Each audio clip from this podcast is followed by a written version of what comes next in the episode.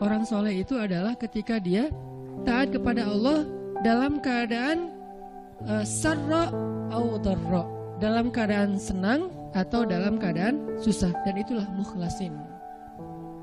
الذين ينفقون في السراء والضراء orang yang tetap membantu orang lain yunfik itu kan bukan hanya ngeluarin duit ya tapi inti dari yunfik atau infak itu adalah membantu orang. Kalau kita ngeluarin duit tapi nggak membantu orang itu namanya juga yunfik. Tapi yunfik untuk dirinya.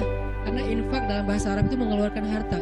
Cuman identiknya mengeluarkan harta di sini artinya bantu orang lain. Dia tetap bantu orang lain fisarro audarro fisarro ketika dia lapang rezekinya audarro ketika dia juga lagi terlilit hutang.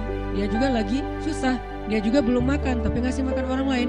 Ini ringan yang berat itu adalah ketika ujiannya perasaan. Dia tetap bantu orang itu walaupun orang itu mungkin melupakan kebaikan dia